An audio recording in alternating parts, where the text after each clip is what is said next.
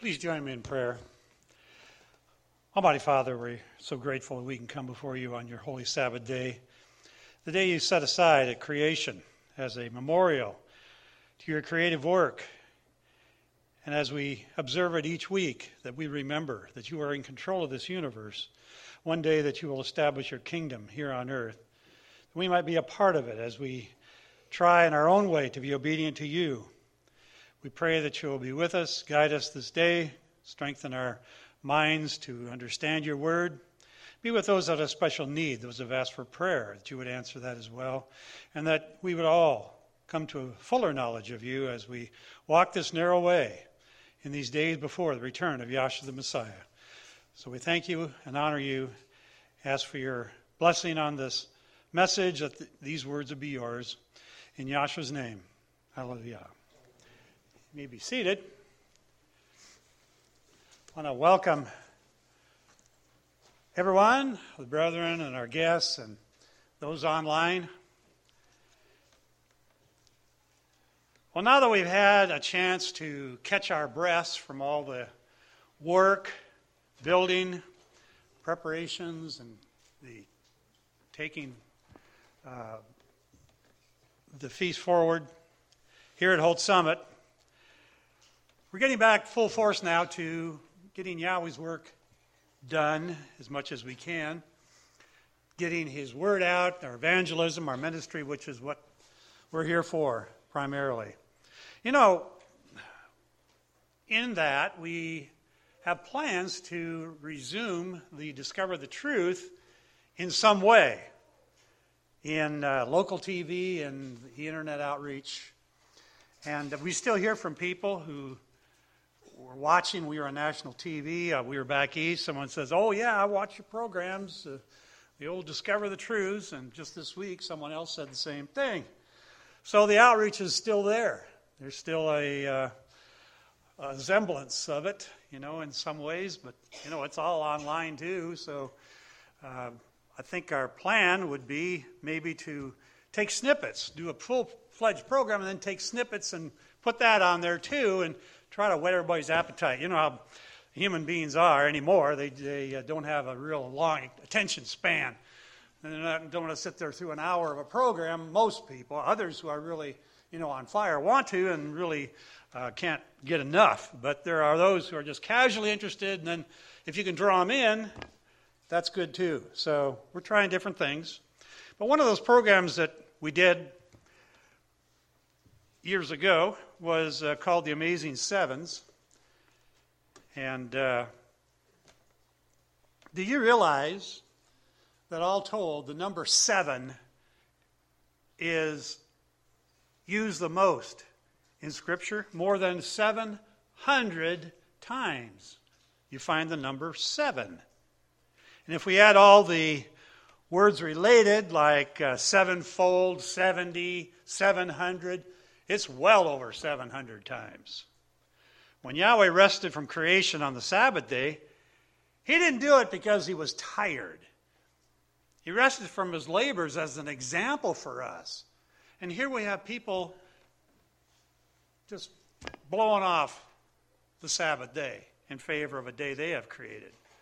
You know, when Yahweh does something, not only does he command it, but he does it himself. How important is that? When Yahshua got baptized himself, he didn't need to, but he did it for us, to fulfill all righteousness. Hey, you do the same. How important is that? And yet you have people saying, well, baptism, eh, I don't think it's that, that big a deal. It's just an outward confession of a changed heart. No, it's a lot more than that. It's a lot more than that. For one thing, it leads to the endowment of the Holy Spirit. You don't have the Holy Spirit, you don't have salvation. So, uh, yeah, it's a lot more important than that. But that's how uh, human beings like to reason if they don't want to do something. Science has discovered that resting every seven days is important for physical, emotional, and mental rejuvenation, good health, and productivity. Pervading the universe is a rhythm of sevens, a cycle of sevens throughout the universe, from the heavenly bodies to our own bodies. A rhythmic time clock is built in to living cells, believe it or not, knowledge of which has waited for the power of the modern computer to release and unlock. You know, a science known as chronobiology is discovering that living cells operate literally by clockwork. Biological rhythms and cyclical processes are found in cell life throughout creation, no matter what kind of cell it is. The regularity keeps the cell in synchronization with other cells, and just as it was designed by the Creator Yahweh, to function in a healthy way. Scientists who study these things say seven is also a key rhythm in human activity, as well as plants, insects, and animals. They all have biological cycles based on a regular cycle of sevens. These inner clocks control biological activities like metabolism, maintenance, growth, and reproduction. If you really want to know the power of Yahweh, take a cell. Just a cell, a human cell, any kind of cell, especially human cell, because that's, that's what uh, we're made of, and analyze how it works. It's a little factory. It's a whole little city in itself. It's amazing. Well, it operates on a clock. What is it? Every, as they say, every three months, your body replaces its cells, completely replaces. I don't know about the neurons, but uh, hey, isn't that amazing? You start new every three months. I think it, I think it's three months, if I remember right. But Yahweh had it all planned, and this is how he designed us and how we uh, can live so long. I, I was uh, also reading about the heartbeat. Did you know that in a lifetime your heart beats like two point something billion times? Imagine that. Your heart beats that many. It just keeps on going. Keeps on going. Yahweh put that in you too. Well, these sevens or septans lie deep in the in the neural, metabolic, and hormonal systems that make up our bodies. Yahweh says the average human life is three score and ten. That's seventy years. A seven-day cycle is also at work in our immune systems. Polio, smallpox, tetanus, each begin to show symptoms after seven days. Chickenpox symptoms usually appear fourteen days after exposure to the virus. And the same with mumps. We hear from the news that Ebola has a three-week, twenty-one-day incubation period when it finally explodes into a full-blown disease. It takes that long. But Yahweh has designed all of this. In fact, when you get a transplant, if you get a kidney transplant or something, it takes about seven days for the uh, the body, the body's immune system, to accept or reject the uh, the organ. It takes seven days for a newborn baby to fully get the clotting mechanism, the vitamin K activated in his life, and that's why Yahweh says you circumcise the baby on the eighth day, because he's got all that now in place, and you won't bleed to death when he gets circumcised. The sequence of seven is embedded in the very building blocks of life. Almighty Yahweh wound up the clock at creation. And there it is right in front of us. And do we see it? Do we understand it? No, I don't think we, we only understand a little bit. We see through a dark glass. He left his divine imprint on creation, including the Sabbath day, on living systems. It's undeniable proof of an intelligent, omnipotent creator. The Apostle Paul's observation in Romans one twenty of the miracle of creation is confirmed. For those who deny a creator, Paul says, "For the invisible things of him from creation of the world are clearly seen, being understood by the things that are made, even his eternal power and majesty, so that they are without excuse." Like I said, look at the human cell, how complex it is. It's like a little machine. Does all sorts of things. It takes in energy. It, it gives off uh, waste. Uh, it's carried away. It's, it, it functions. It reproduces. That, that in itself is amazing to me, how Yahweh's gene implant, the chromosomes, can continue on giving an offspring the same characteristics as the parent and so forth, and all the different powers that go with the physical life. All in something you can barely can barely see, a little egg. Anyway, Paul says, look at the creation and then tell me that this happened by itself. King David wrote, only the fool has said in his heart, there is no Elohim, in Psalm fourteen. The number seven is hands down the most significant number in the Bible. As I said, seven hundred thirty-five times we find it. fifty-four times in the book of Revelation alone. The number seven is the foundational number of Yahweh's word. We find seven pairs of each clean animal going on the ark, so that some of them could be used later on in sac- animal sacrifices till they could reproduce, you know. And, and uh, so the clean ones had, had to have more of them because they were used in sacrifices and so forth. Uh, seven stems on the tabernacle's lampstand, Exodus twenty-five. Seven qualities of the Messiah in Isaiah eleven two. Seven signs in John's Evangel. Seven things Yahweh hates in Proverbs six. Seven parables in Matthew thirteen. Seven woes in Matthew twenty-three. And it goes on and on and on.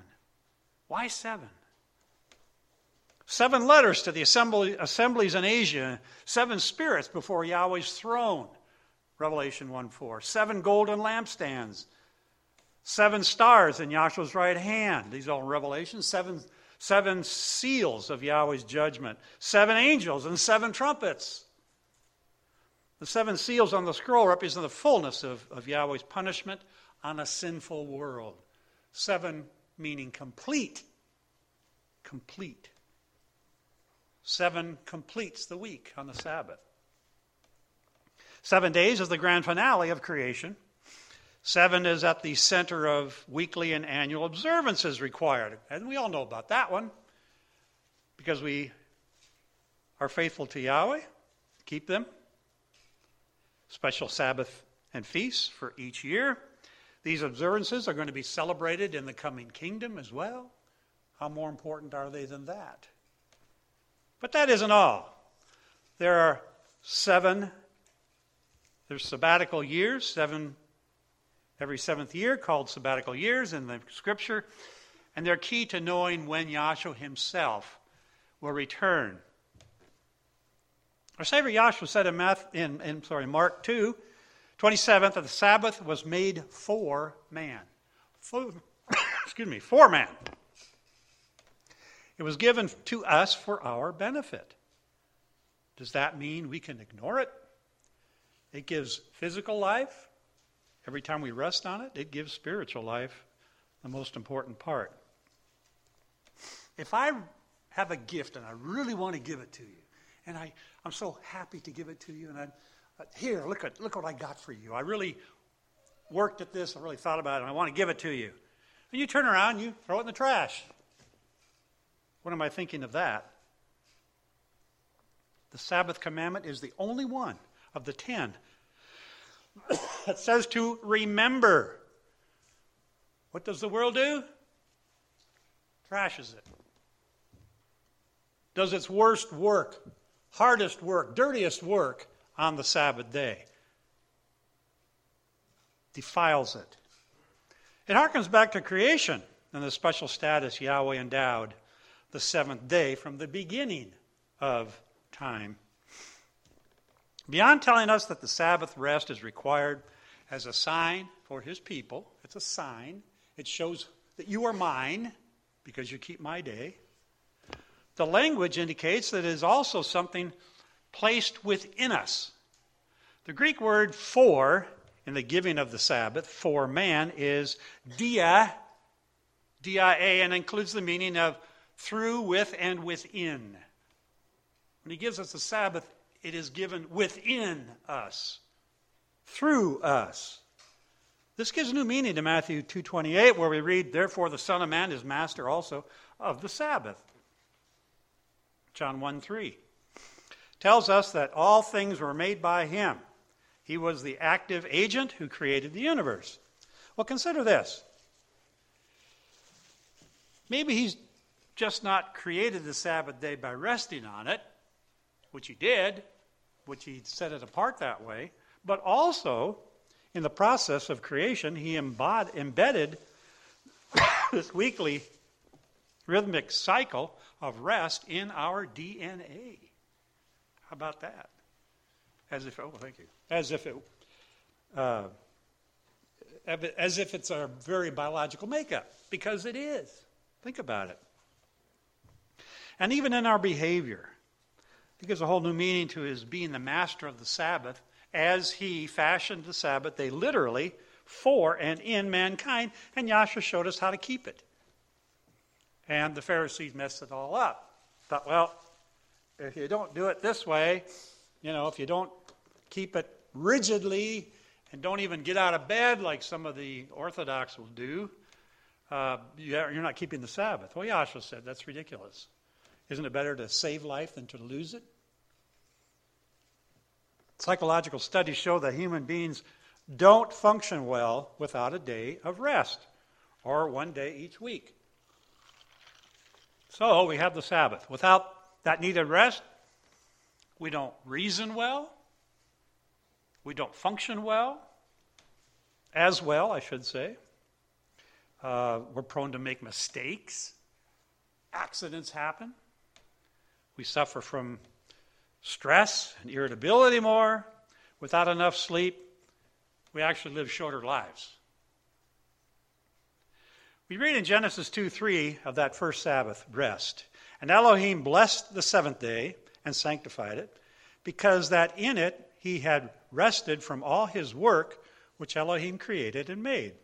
So clearly the Sabbath is more significant than just a day to take off work, to stop working.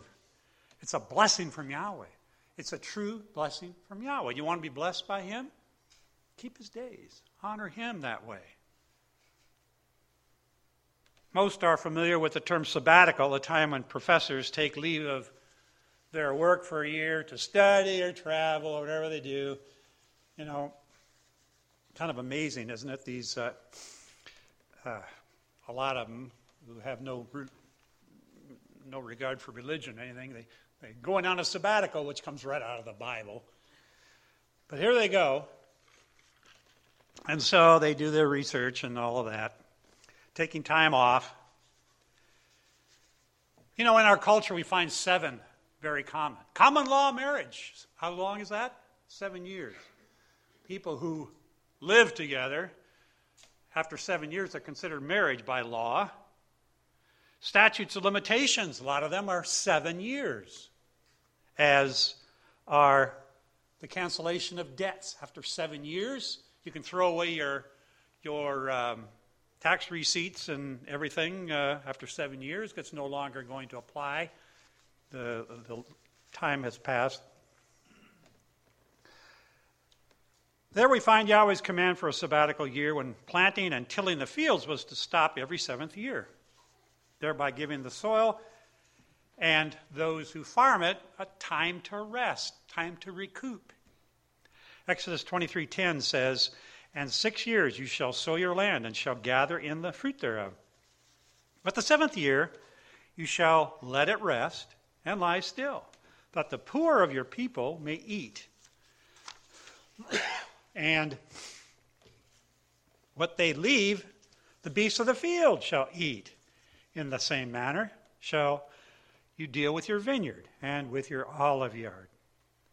So Yahweh has provisions for helping those who have need, his uh, welfare system, so to speak. You know, if modern agriculture followed the sabbatical rest of the land, you wouldn't need as much fertilizer. The microbes in the soil can regroup and strengthen that soil, making it healthier and richer,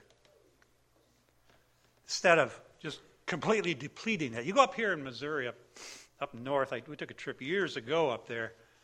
I looked around, and I said to the guy who lived up there, I said, man, what's wrong with this land? It's just nothing. Looks like Arizona. He said, well, it's because they depleted the soil. They just over and over and over and over used it till there's nothing left and didn't put anything back. That's what happens when you don't do it Yahweh's way. Sabbatical year is also a system of welfare. There is another important component of the sabbatical uh, times, years, financial relief. Every seventh year, debts were canceled. See, that's I think that's where we get this idea that after seven years, you know, your, your financial records are no longer uh, needed or used. Important.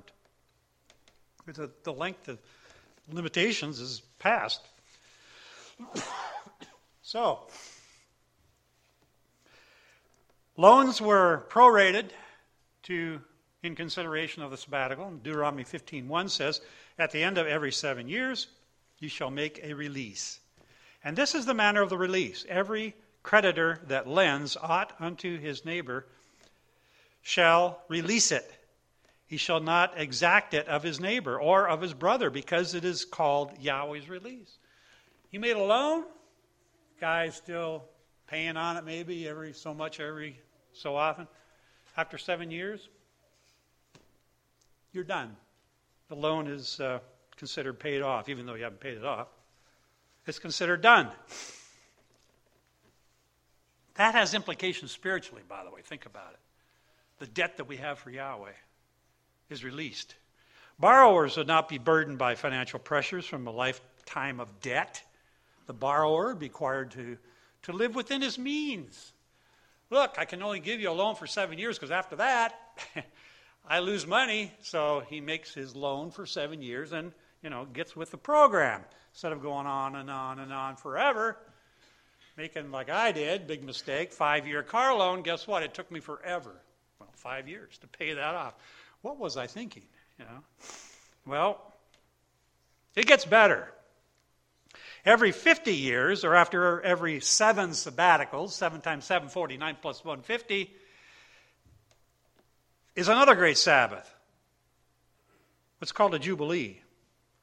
Look up the word Jubilee, and Webster will tell you it's a special anniversary of an event, especially one celebrating twenty-five or fifty years. We call it a, you know, their, uh, their wedding Jubilee, fifty years. All of these releases on the sabbatical and Jubilees have parallels to spiritual releases from the burdens of sin. See, Yahweh ties it all together. He, he, he has a way of uh, showing us physically the spiritual lessons. Deuteronomy five, in the restatement of the fourth commandment, gives some additional insights into this larger concept of Sabbath. Seven. And remember that you were a servant in the land of Egypt, and that Yahweh your Elohim brought you out thence through a mighty hand and by a stretched out arm. Therefore, Yahweh your Elohim commanded you to keep the Sabbath day. Isn't that interesting? He brought you out by his power. And because of that, he expects you to keep a Sabbath day. He does the same thing when he helps us overcome sin. You think the Sabbath will not be kept in the kingdom? Why does he bring in the issue of slavery in conjunction with the Sabbath? Because on a specific Sabbath, slaves were freed. That Sabbath is called the Jubilee. You have a slave that's been with you fifty years, and, and everybody have, unless you died young, everybody would have one Jubilee in his lifetime. Every fiftieth year. And on this fiftieth year Sabbath, slaves were given their freedom. Israel was taken into captivity for seventy years for not keeping the land Sabbath. seventy years. They hadn't done it for seventy uh, or seventy years of Sabbath, keeping the land Sabbath. So Yahweh says, okay, you're going into captivity for that length of time. I'll force that land to rest. If you're not going to do it, I'll make it happen. So you're out of here. Off the land. We'll give it seventy years of rest. The lesson is that not keeping the Sabbath, either weekly or annually, leads to slavery in multiple ways. So he took them out, and uh, their enemies had them. Have you ever felt jubilant? Jubilant, just thrilled. Some good news hit you. Oh, man, do I feel good today. My grandson, he uh, he got his first deer basically on his own this year. He's also getting a pickup truck. And I heard that he said, this is the best day of my life. He was jubilant. You ever read, seen a crowd filled with jubilation? You know, they're celebrating on T V like they do New Year's or whatever. Maybe you attended a Diamond Jubilee celebration. There's even an apocryphal book of jubilees. You may find many kinds of jubilees observed around the world or at any given moment. The word and the idea come right out of the scriptures. The word jubilee is derived from the Hebrew teruah, which means a sound of joy or an alarm. Teruah, trumpets, toot, toot, toot, toot. It was the ram's horn or shofar, trumpet that announced the beginning of the Jubilee year. Leviticus twenty-five nine. Then shall you cause the trumpet of the Jubilee to sound on the tenth day of the seventh month. In the day of atonement shall you make the trumpet sound throughout all your year, all your land. So the biblical Jubilee comes after seven cycles of seven years and was a time when the land was to revert to the original owner. And that way it kept the land within the family. Where Judah had its portion, Simeon had his, Reuben had his. It all went back to the original family. Didn't get all divided up. Didn't have China come in and buy in half the country. Couldn't do it because it would all go back after the Jubilee to the original family that owned it. This ensured that the tribes of Israel of old did not lose their promised inheritance. The law of the sabbatical and Jubilee years is one of the more intriguing, I think, in the scriptures. Very intriguing. Innocent, well, I should say important events of history and prophecy are tied up in these set-apart, sanctified times. These mile markers and their significance were universally overlooked. In the same way, the first day of the biblical month is ignored today. By the way, tonight's the new moon. Someone just pointed that out. I, I don't know, I, I completely missed it. It's going to be a high one. It's going to be like twelve-something degrees up. It's going to be way up there. We might even be able to see it right here, right above the trees. And it's going to be out for almost an hour and a half, which is one of the biggest ones of the year. So we shouldn't have any problem unless it's cloudy. And it's supposed to be partly cloudy, so maybe we'll get to see it again. But uh, anyway, there people go along. They, you know, we're all looking for the new moon. And people drive by, and they're all craning their neck. What are they looking at? And uh, you stop and ask, what are you looking at? Looking for the new moon. Like we did one time, and a bunch of kids asked them. They, they stood there, and they were looking for it, too. They're trying to find out what, what it really is. Well, it's that little crescent. The one you can see, not the one you can't see. So it literally goes right over their heads, just like the sabbaticals and jubilees, because it's been ignored for how many thousands of years. And even Israel didn't keep it, that we know of, have record of, keeping these days, these sabbaticals and jubilees. So, uh, you know... Uh, Gregorian calendar isn't going to point it out because it's solar, not lunar. And uh, based on that, the moon has been factored out of it. So they don't observe the new moon, and these other days they've completely lost. Much more significance remains with the number seven. Throughout the year, we find seven special holidays that Yahweh commanded us to keep. Seven holidays, holy days, where the word comes from. They call it Xmas holiday. Not holy. Nothing holy about it. Everything about it is man-made. Everything. I mean, the basic fact that Yahshua was born is not man-made. But he wasn't born that day. He wasn't born that time or anywhere near it. Uh, all the, the trappings that go with it didn't happen at his manger. By the way, they always show a manger, you know, a little cute little wooden box, you know, with some straw coming out of it, and she's laying, laying him in the manger. We went to Israel, found out a manger is a stone box, thick, that they would put water or feed for cattle. That was a manger. Now, they may have had, you know, wooden things that maybe they made later, but that's another myth, I guess, that it's not a real manger as they used in Israel. But anyway, it uh, Yahweh's feast days are key, and, and they're built on seven as well. Seven feast days. Two of them are seven days long, unleavened bread and tabernacles, with its eighth day following. Each is tied firmly to the number seven when they occur in the seventh month and in their observance.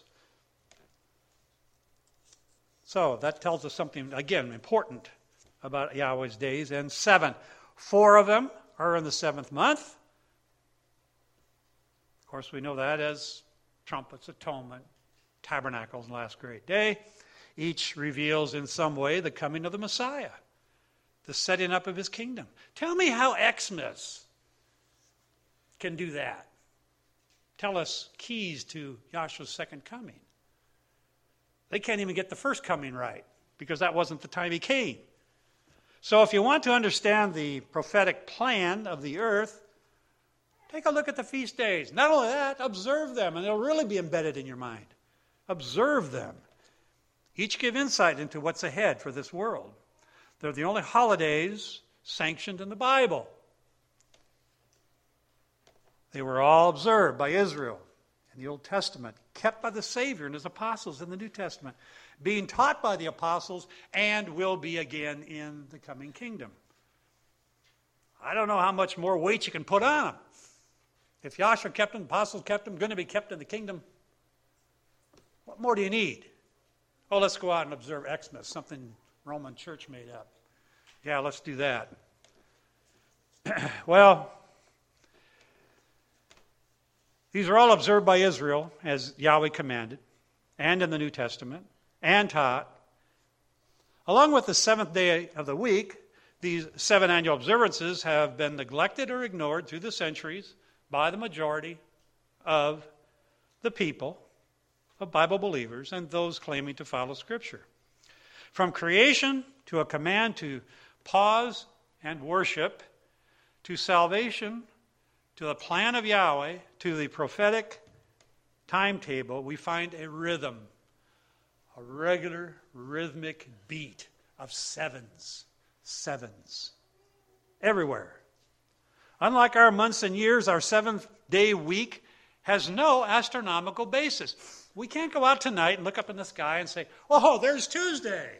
Uh, over here, oh, there's the Sabbath. I see it. Of course not. It was established by Yahweh himself. You can't look up into the sky and find days of the week. But you can find when the days begin and end. And so, unlike our months and years, it's uh, something Yahweh established, and there's no planet or star you can point to that sets the weekly Sabbath. It's based on and put into effect entirely on what Yahweh established all the way back at creation, and has been kept as a rhythmic, rhythmic cycle ever since. Ever since. He's the master of the Sabbath. He established it for us. Even in the calendar you have on your wall continues the biblical institution, as the seventh day is the Sabbath. Tell your friends, I keep Sunday, the first day of the week. Why don't you keep the Sabbath, the one that Yahweh commanded, the seventh day of the week? Well, well, I don't know. Look at your calendar on the wall. What is the seventh day? Pretty, pretty right out there. Today's week that begins on Sunday and ends on Saturday is the same rotation of days in effect for thousands of years.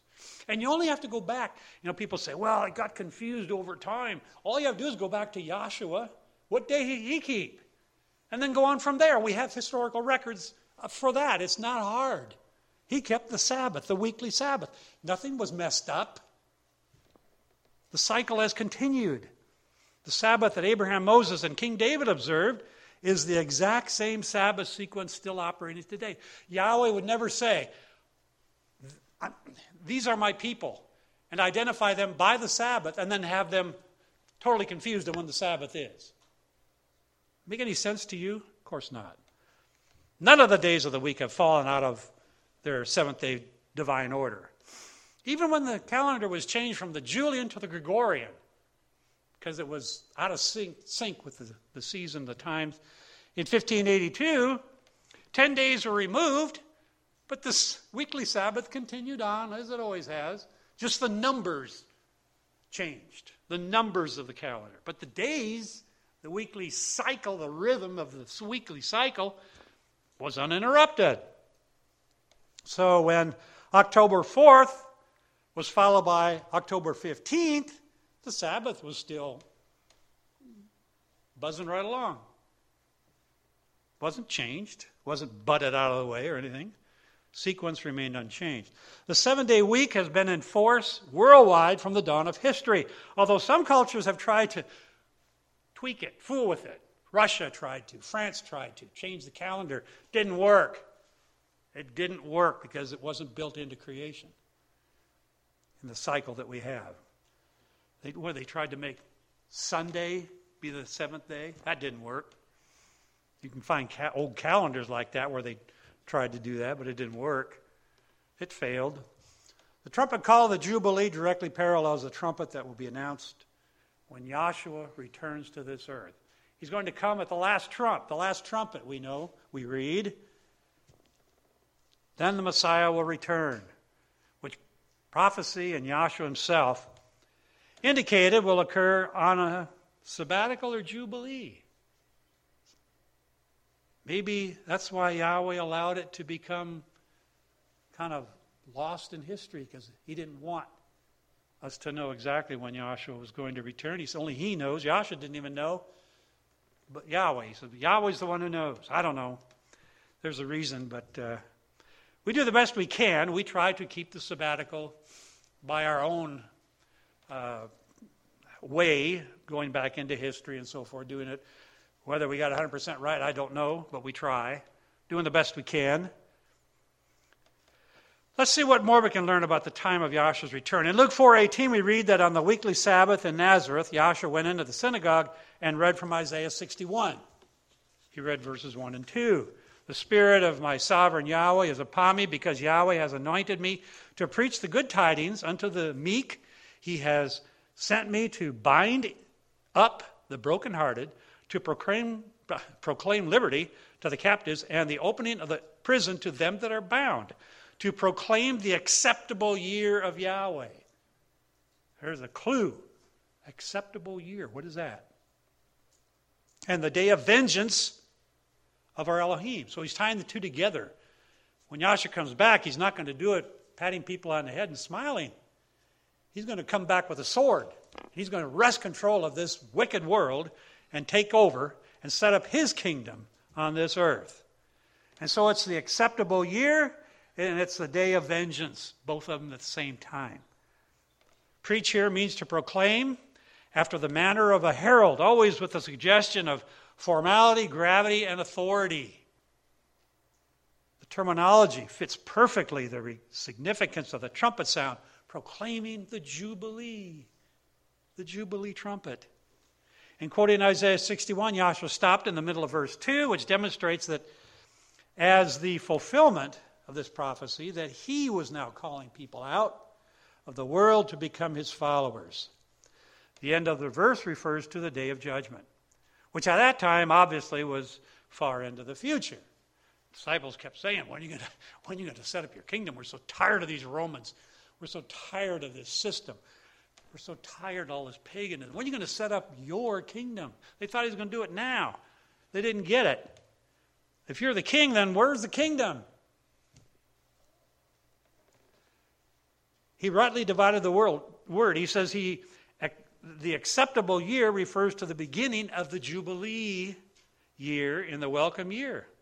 Another translation calls it Yahweh's amnesty year. And we just talked about how the slaves were freed, debts were forgiven. It's an amnesty year.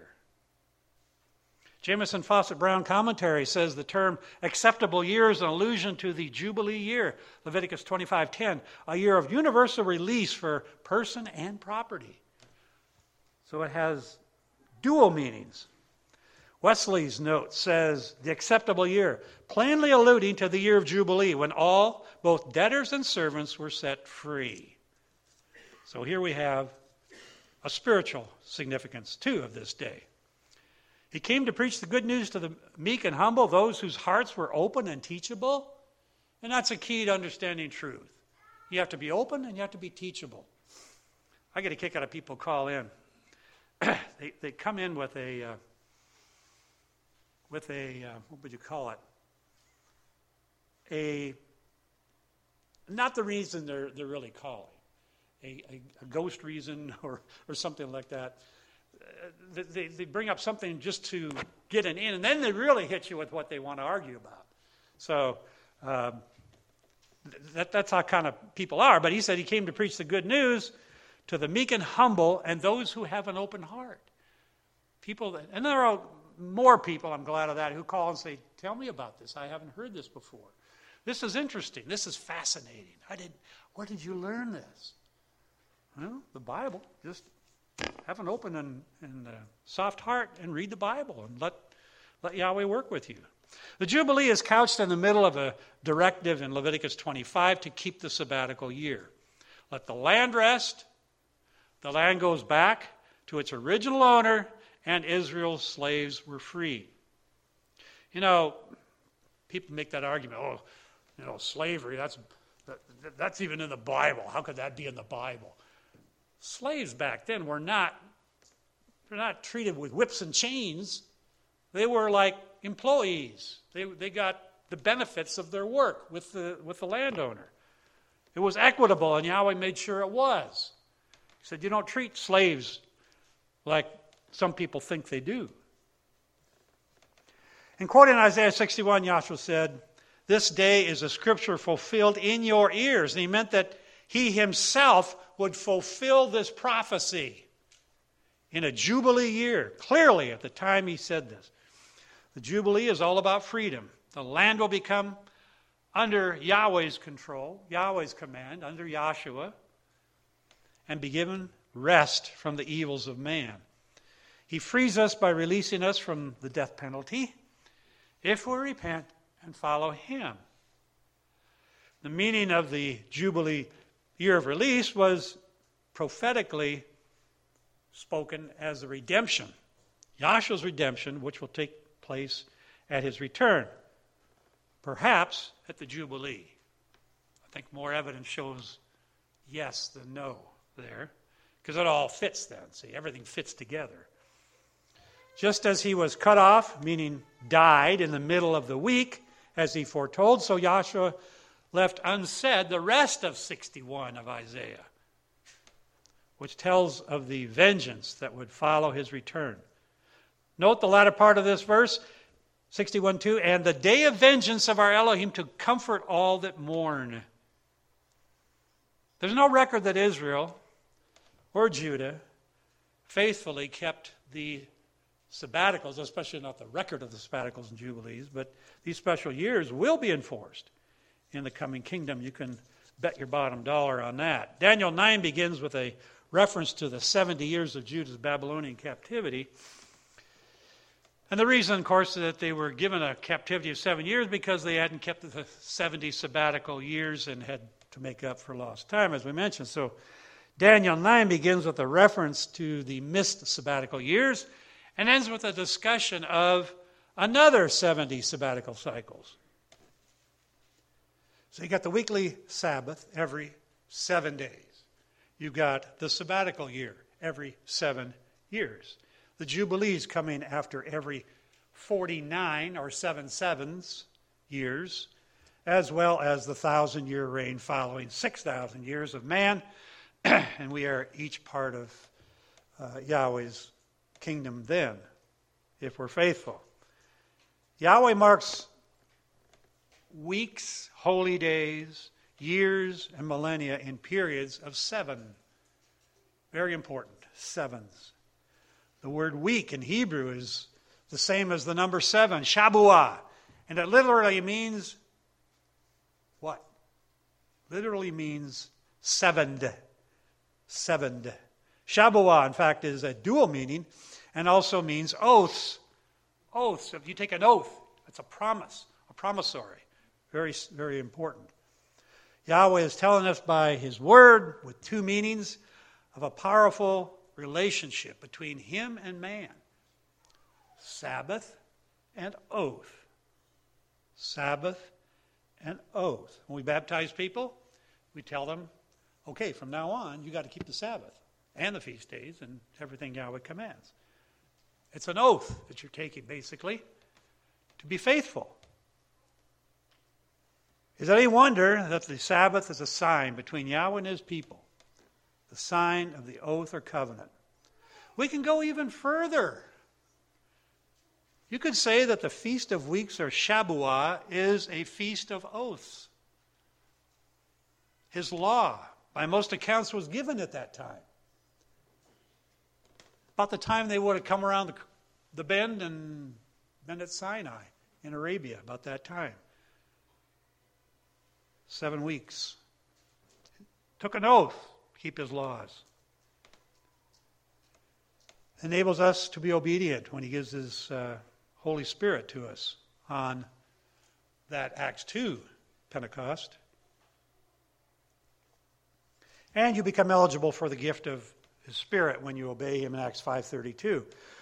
With both His, His Spirit and His laws working in you, you become part of a sacred covenant.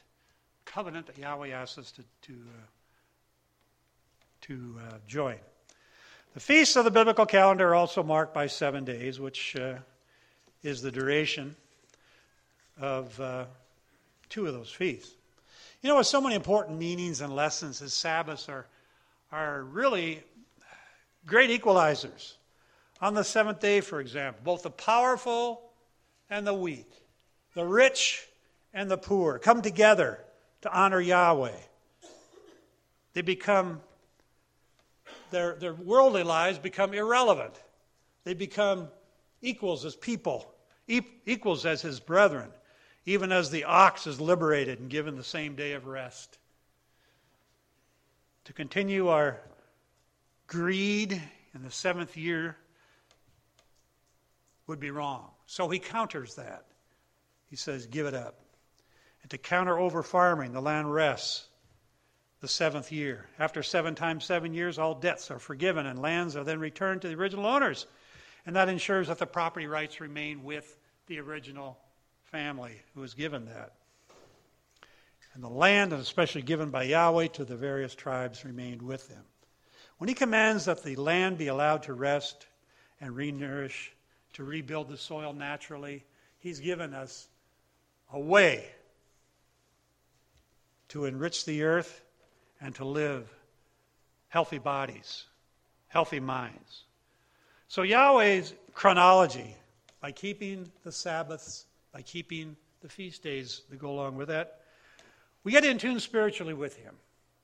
It all rests on the seven, the amazing seven. So I pray this has helped.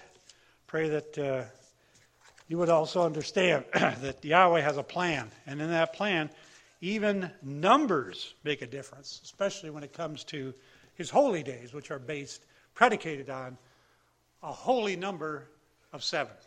May Yahweh bless you.